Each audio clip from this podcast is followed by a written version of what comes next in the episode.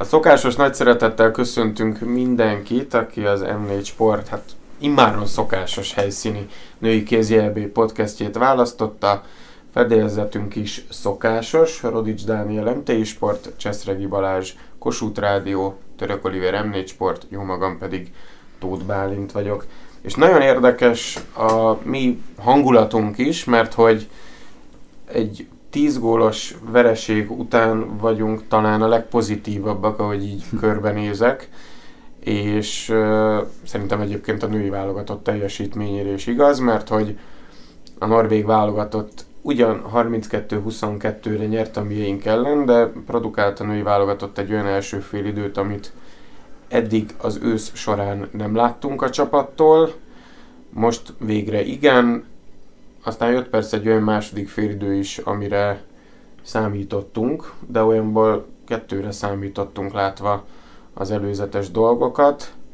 Hosszú lett a bevezető, folytassátok, hogy miért is jobb talán ez a 10 gól, mint akár a svájciak elleni 5 gólos győzelem. Persze a jobbot úgy értem, hogy hangulatilag és fejben, ha már ezt sokat emlegettük a lányoknál.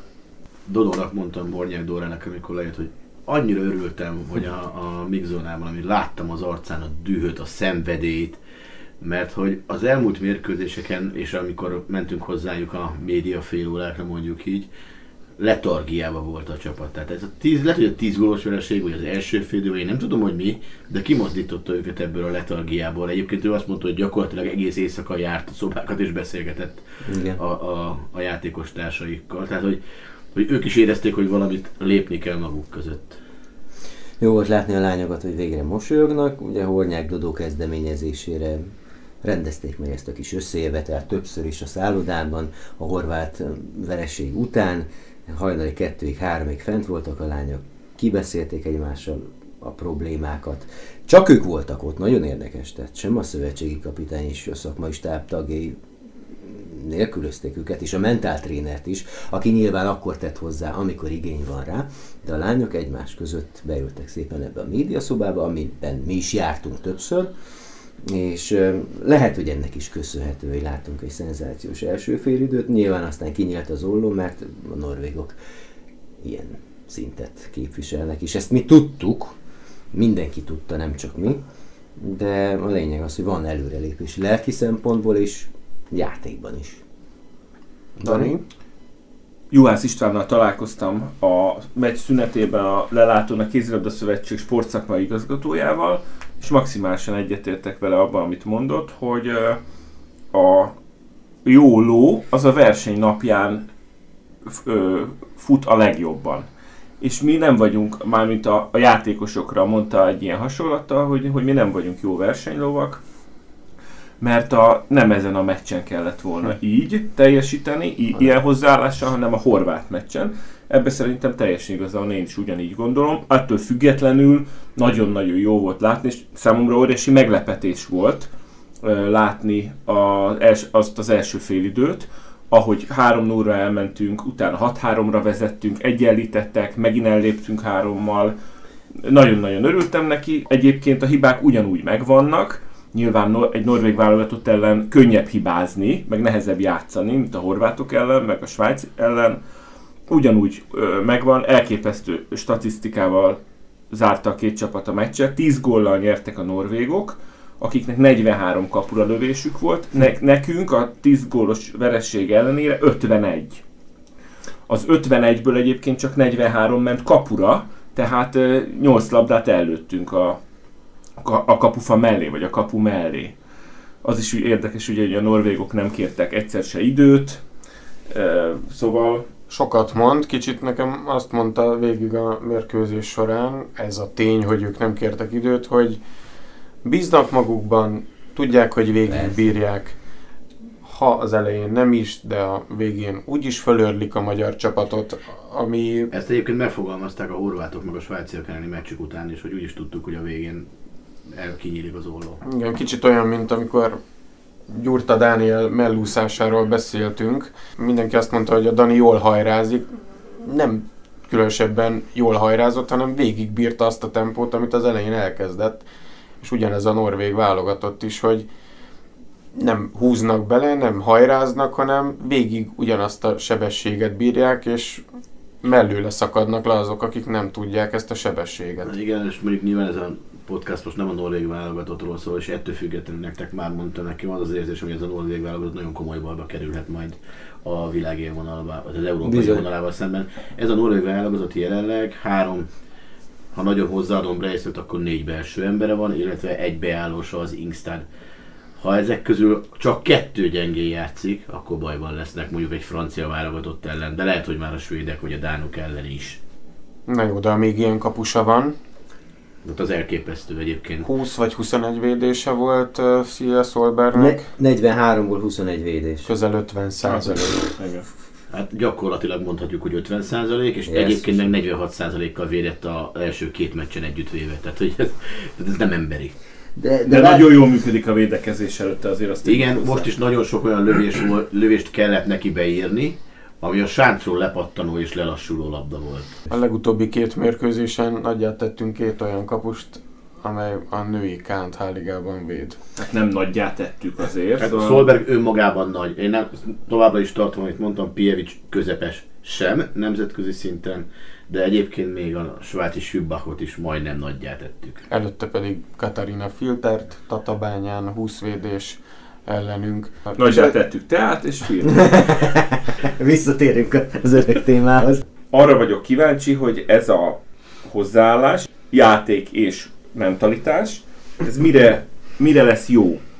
Mert uh, Dánia és Svédország ellen valószínűleg uh, szintén az lesz a helyzet, mint Norvégia ellen, hogy borítékolni lehet a vereséget. Egy És erre, már, és, e- és erre már, igen, de, de erre már a Golovin kapitány is utalt.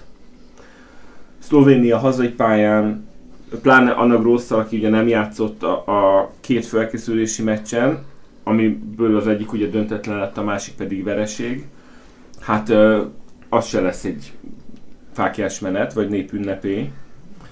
Talán hosszabb távon lehet ennek haszna, hogy végre, végre ráléptek mentálisan, hozzáállásban egy helyes útra. Érte? Nem hozzáállásban, hozzáállásukkal nem volt baj, mert minden meccsen küzdöttek, mentálisan.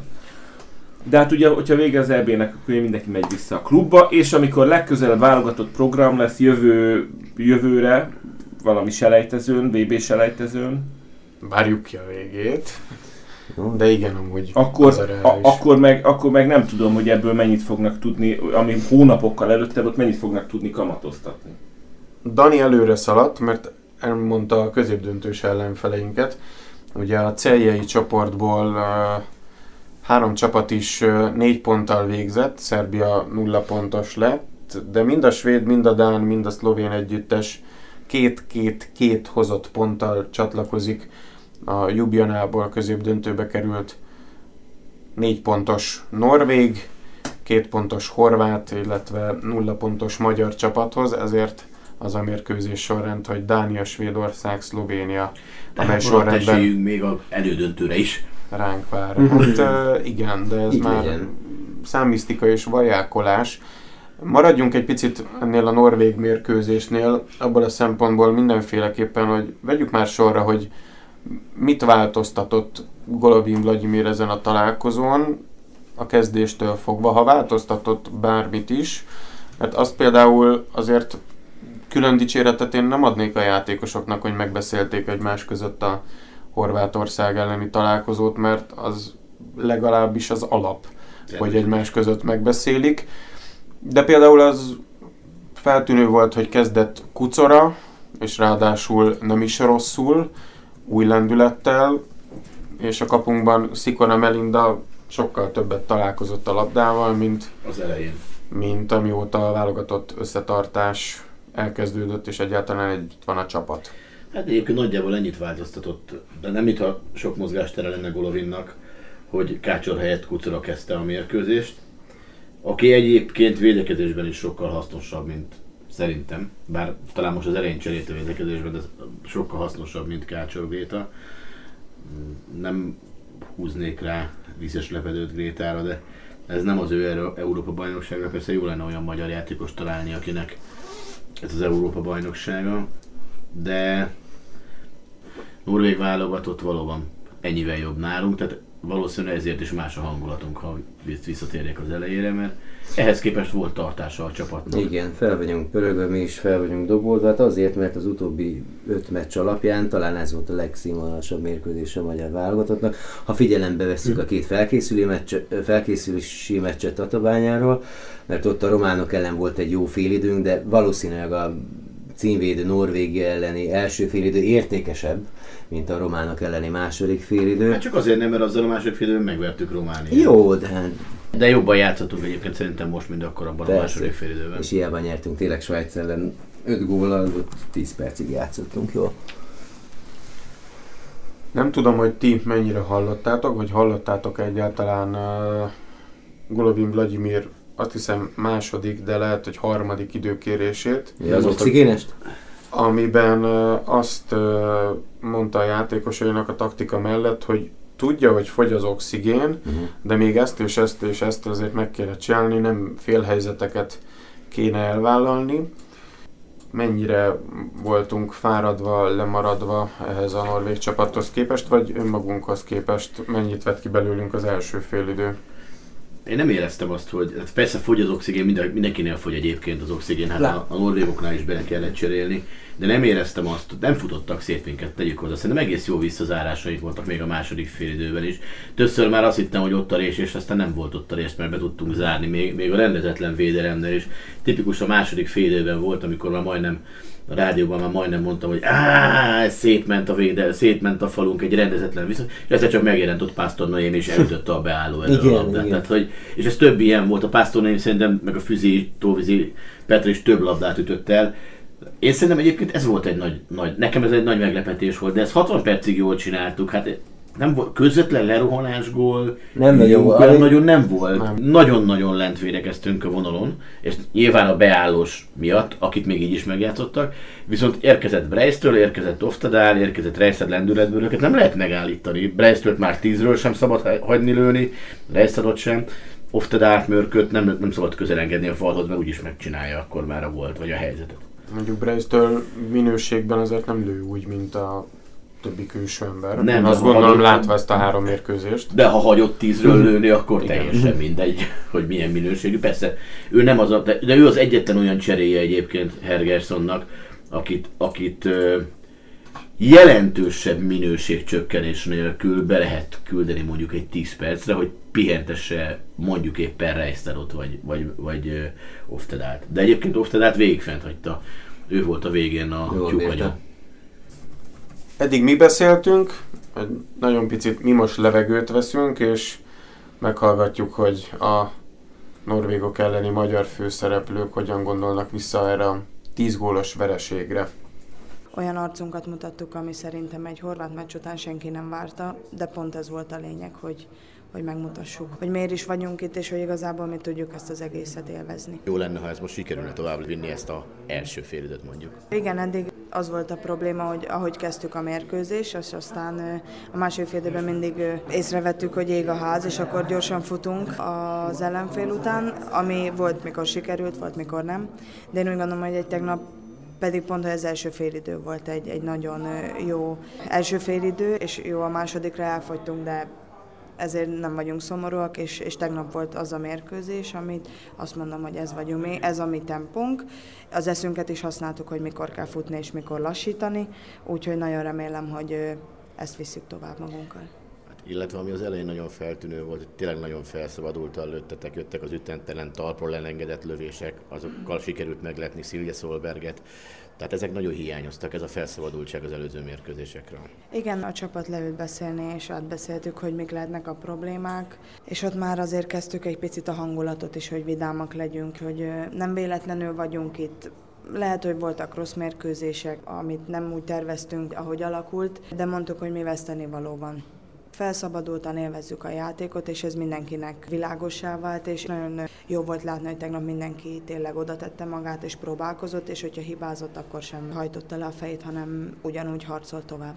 Megbeszéltük a meccs hogy menjünk ki úgy, hogy ez igazából tét nélküli mérkőzés. Nyilván tudtuk, hogy nem mi vagyunk az esélyesek ezen a mérkőzésen, de akkor miért ne játszhatnánk egy jó meccset, tényleg felszabadultan, vidáman, mosolyogva. Célunk volt az, hogy, hogy felszakítjuk a parkettát, ameddig csak bírjuk, és, és emetfővel tudjunk lejönni, akármi is a meccsnek a végeredménye. Úgy gondolom, hogy most ezt látod a csapaton, mert, mert tényleg küzdöttünk, amíg csak bírtunk.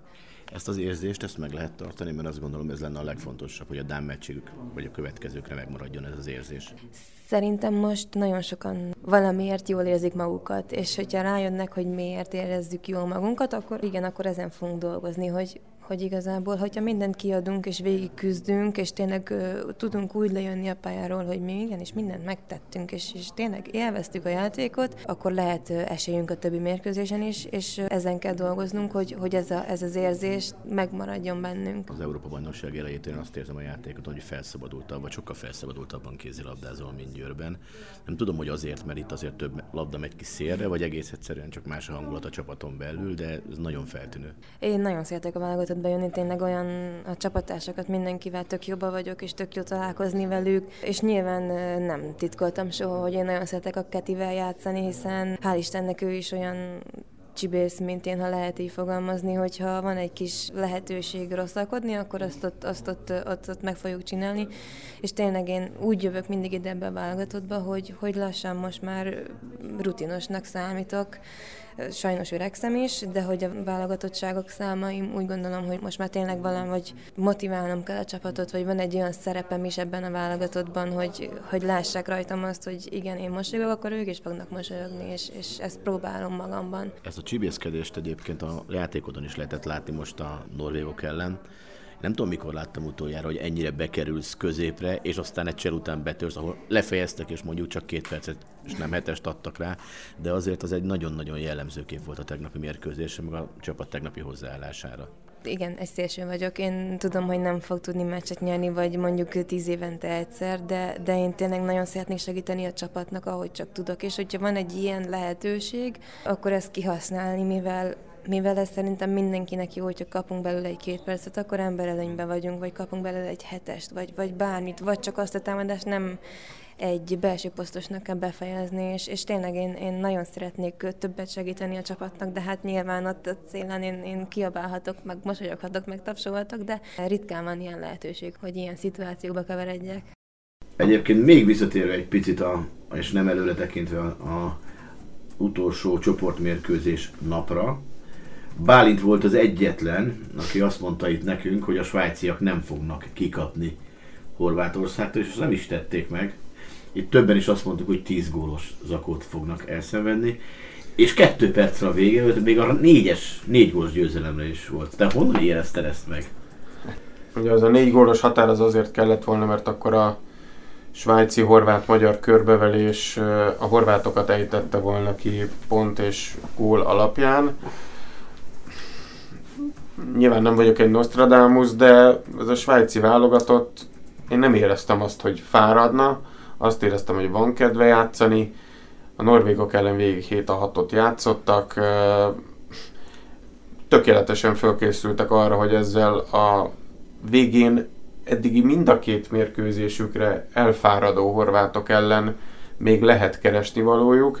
Minusz két gólról azzal jöttek föl, és még vezettek is kettővel, és az utolsó két percnek úgy vágtak neki, hogy a horvátoknak időt kellett kérniük, hogy ne essenek ki hm. az Európa bajnokságról. Igen. Ezt mondjuk ki. Azt is mondjuk ki, hogy az ellenünk 9 gólt szerző Valentina Blaževic kisebb térsérülés miatt nem játszott, tehát hogy az első számú irányítójukat nem tudták alkalmazni, de és mondjuk Ez mondjuk azért minket is beáraz, mert a svájciak, a horvátok valahogy pár másodperccel a vége előtt dobták az egyenlítő góljukat. A svájciak majdnem csináltak egy körbeverést. Azt a Horvátországot nem tudtuk mi megverni, sőt ki tudtunk tőlük kapni nagyon kevés szerzett góllal, amely az EB újonc ellen Szenvedett. szenvedett. És 26-ot kapott. Igen. Azt fejtse meg egyszer valaki, hogyha a románok ellen az edzőmeccsen az első fődő rosszul sikerült, a második viszont jól, akkor azt a lendületet, meg mentalitást miért nem tudták átvinni a lányok a német meccsre, ami ugye egy katasztrófa volt. Ahogyha a Svájc elleni meccs utolsó 12 perce jól sikerült, akkor két nappal később miért nem tudták átvinni ugyanazt a mentalitást és ugyanazt a lendületet a horvát meccsbe, ami szintén egy katasztrófa volt. Erre nincsen recept. Én egyébként Tabea Schmid és Mia Emeneggel rajongó lettem, őket megint nem tudták a horvátok sem megállítani. Ebből a két kis lányból biztos, hogy lesz valami. Na de nézzünk előre Bálint, hogy mer, melyik irányba menjünk. Én még annyit ö, me- szeretnék mondani, mert megfogadtam, hogy minden podcastben el fogom mondani, eh, hogy tekintettel arra, hogy most már azért eh, egyre kevesebb esélyt látok rá, hogy a célkitűzésként megfogalmazott nyolc közé jutás összejön. Összejöhet matematikailag minden további nélkül természetesen, csak én egyre kevesebb es- esélyt látok erre. Ezért megfogadtam, hogy minden podcastban el fogom mondani, hogy a Golovin Vladimir szövetségkapitány eh, menesztése az a létező legnagyobb hiba lenne. Szerintem. Ezt Juhász Mert- Istvánnak is megfogalmaztad? Nem, de De hol Lesz még szombatig, itt lesz, és fogunk találkozni többször is, úgyhogy fogok erről vele beszélgetni természetesen. Hát ha az ő szava dönt. Hát, Természetesen nem az ő dönt szerintem, mindegy. kell. Mert a Vovánál jobb szövetségkapitányt szerintem most nem lehet találni. Albek Annát pedig már többször szóba hoztad a podcastben, és azt gondolom, hogy itt az ideje, hogy szenteljünk neki egy picit több adáspercet, mert hogy a második adásunknak azt a címet adtuk, hogy Albek vagy Kluiber faktor a folytatásban Horvátország ellen. Sajnos ott a kettő összeért, mert hogy Kluiber Katrin azon a horvát mérkőzésen alul teljesített, úgy, ahogy azon a mérkőzésen Albek Anna sem szerzett gólt. Most viszont Keti ugye látszólag kijött abból a gödörből, amiben a horvátok ellen belekerült, ha az gödör volt egyáltalán. Albek Anna viszont a harmadik mérkőzését tölti úgy az Európa-bajnokságon a pályán, hogy bekerült csereként átlövő pozícióból végezni a feladatát, de gól sem társult a neve mellé, cserébe annyi kiállítás, mint az előző két mérkőzésen összesen, és fölvet pár kérdést a szerepeltetése, olyan értelemben is, hogy mi lenne, hogyha három beálló lenne, és ő lenne az egyik kimaradó. Dani, mit látsz Albek Annában, amit esetleg Golovin Vladimir is láthat? Én nagy Albek szurkoló vagyok, mert egy ilyen fiatal, tehetséges és jó fizikai adottságokkal rendelkező játékost nem szabad hagyni elveszni.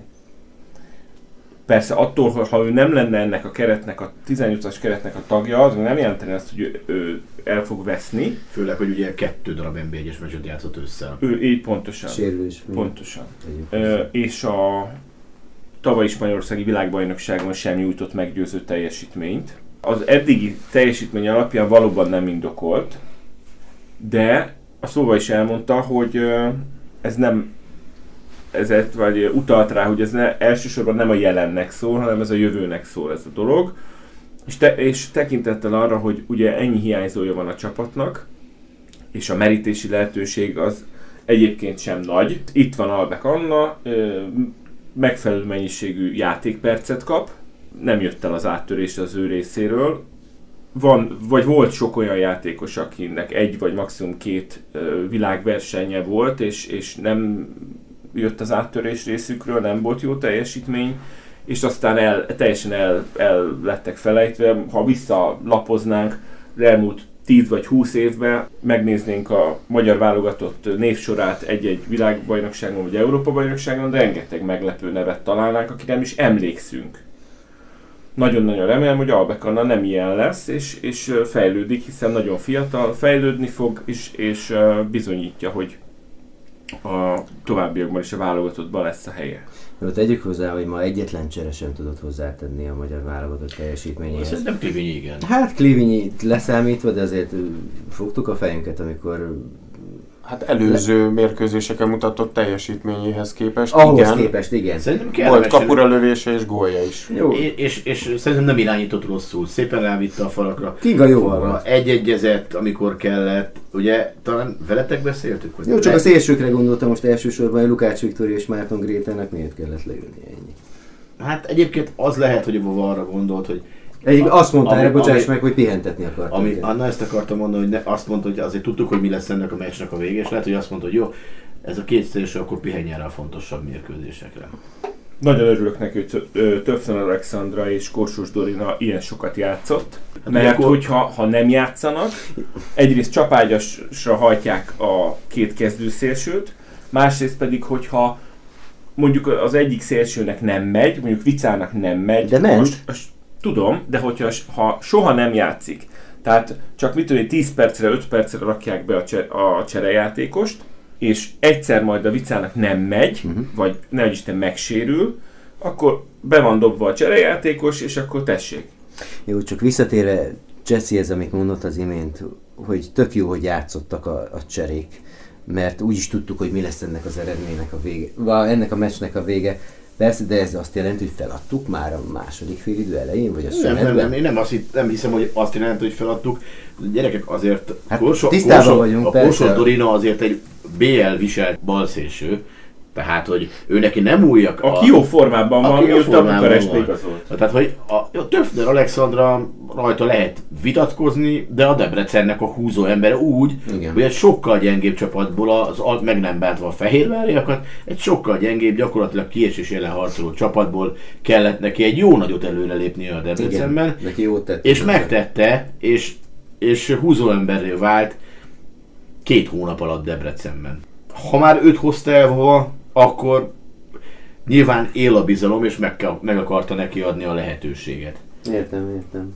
Amikor ebben a podcastben beszélgetünk, akkor arról nincsenek információink még, hogy a csoportkör zárultával Golovin Vladimir cseréle a keretben, azaz változtat-e azon a 18 játékoson, aki itt van Jubjanában, és esetleg behív olyat, akit a keret szűkítésnél kihagyott.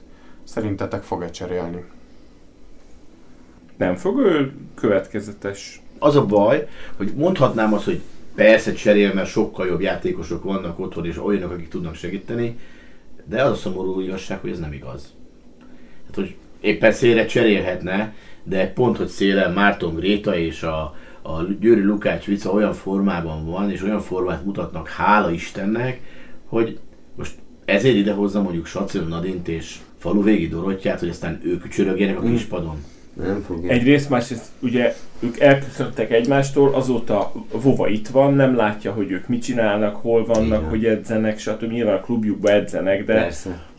csak, ez csak sérülés Egyébként lenne. egyet, cseréltek már a dánok meg a svédek is. Itt az utolsó fordulóra. Tehát, hogy elkezdődtek ezek a csereberék, ebben egyébként annak idején Trefilo volt a nagymester, volt olyan talán pont a világbajnokságon most, hogy lecserélte a egy, egy kislányt a következő fog körbe visszatette, mm. megint lecserélte, és ugyanazt a két kislányt így cserégette egymással, de ez lehet, hogy pedagógiai izé volt. Pedagógia. Planéta Simonetta. Ebben e, e, hihetetlen e, egy húron pendülünk. Hát akkor Ezt akartam mondani. Akkor viszont Albek Anna. Tehát, hogy akkor viszont cseréljük le. De nem, nem, fogja, nem fogja Simót elhozni, vagy idehozni, nem azért, de nekem, nekem továbbra is nagyon hiányzik. Vova elmondta azt a- még rögtön az első kör után, első forduló előtt, amikor rákérdeztünk a Narival, hogy hát miért nem hozta Planéta Simonettet, azt mondta, hogy ő Simóval is beszélt, és Simó sem érezte magában azt, hogy ő most olyan formában lenne. Nem játszott jól igazán Debrecenben sem, igazán a felkészülési mérkőzéseken sem, bár túl sok lehetőséget nem kapott. Nem volt meg Nulla benne a- perc, illetve öt perc. igen, A vég- igen. nem volt meg benne a lendület sem, Ö, nem volt meg, azt mondja, nem volt meg az önbizalma, és azt azért ne felejtsük, hogy 2018 óta változott a szerepe. Ugye Rasmussennél védekezett. Amikor elkerült Debrecenbe, az első évben szintén védekezett, támadott, de inkább védekezett. Amióta a Szilágyi Zoli van ott, ő inkább támad. Na de abban a helyzetben, amikor a Ketire és a Vámos Petrára ennyire figyelnek, teljesen érthető módon, ez lenne Albert Anna most. akkor jön, jön Simo, aki 190 nem tudom hány centi magas, szépen föl, földobják neki a labdát, és távolról Ne. vagy lyuk, vagy fa. Én, Lőne tizet, és abból ezzel öt nem, gól, kész. De nem tudok veled vitatkozni, csak azt mondtam el, amit Pova mondott. Megmondom őszintén, hogy én se elsősorban támad, védekezésbe hiányolom, hanem támadásban. És az, hogy milyen formában van, meg stb. stb.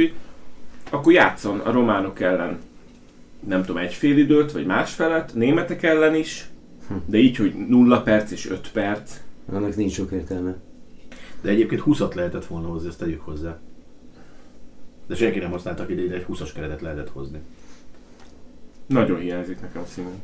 Jó, hát mi nem tudunk cserélni, a kapitány tud, aztán vagy kihasználja ezt a lehetőséget, vagy nem. Sérülés miatt viszont szerencsére legalább nem kell.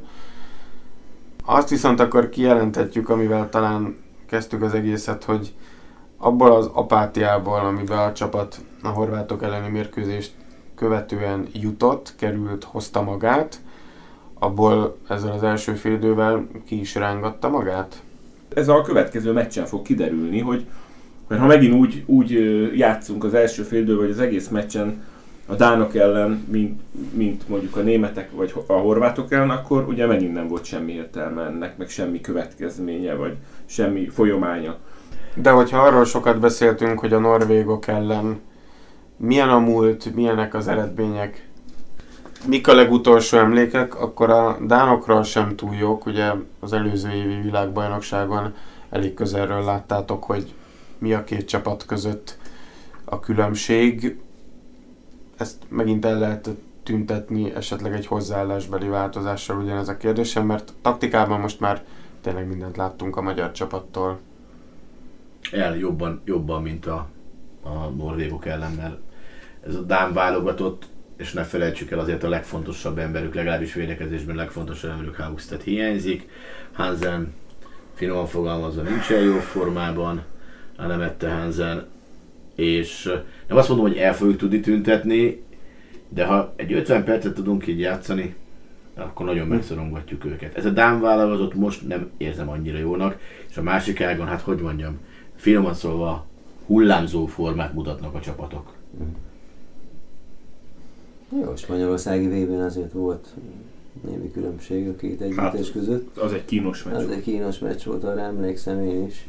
De hát mm, most nyilván hát ha van némi esélyünk. Én mindig optimista vagyok.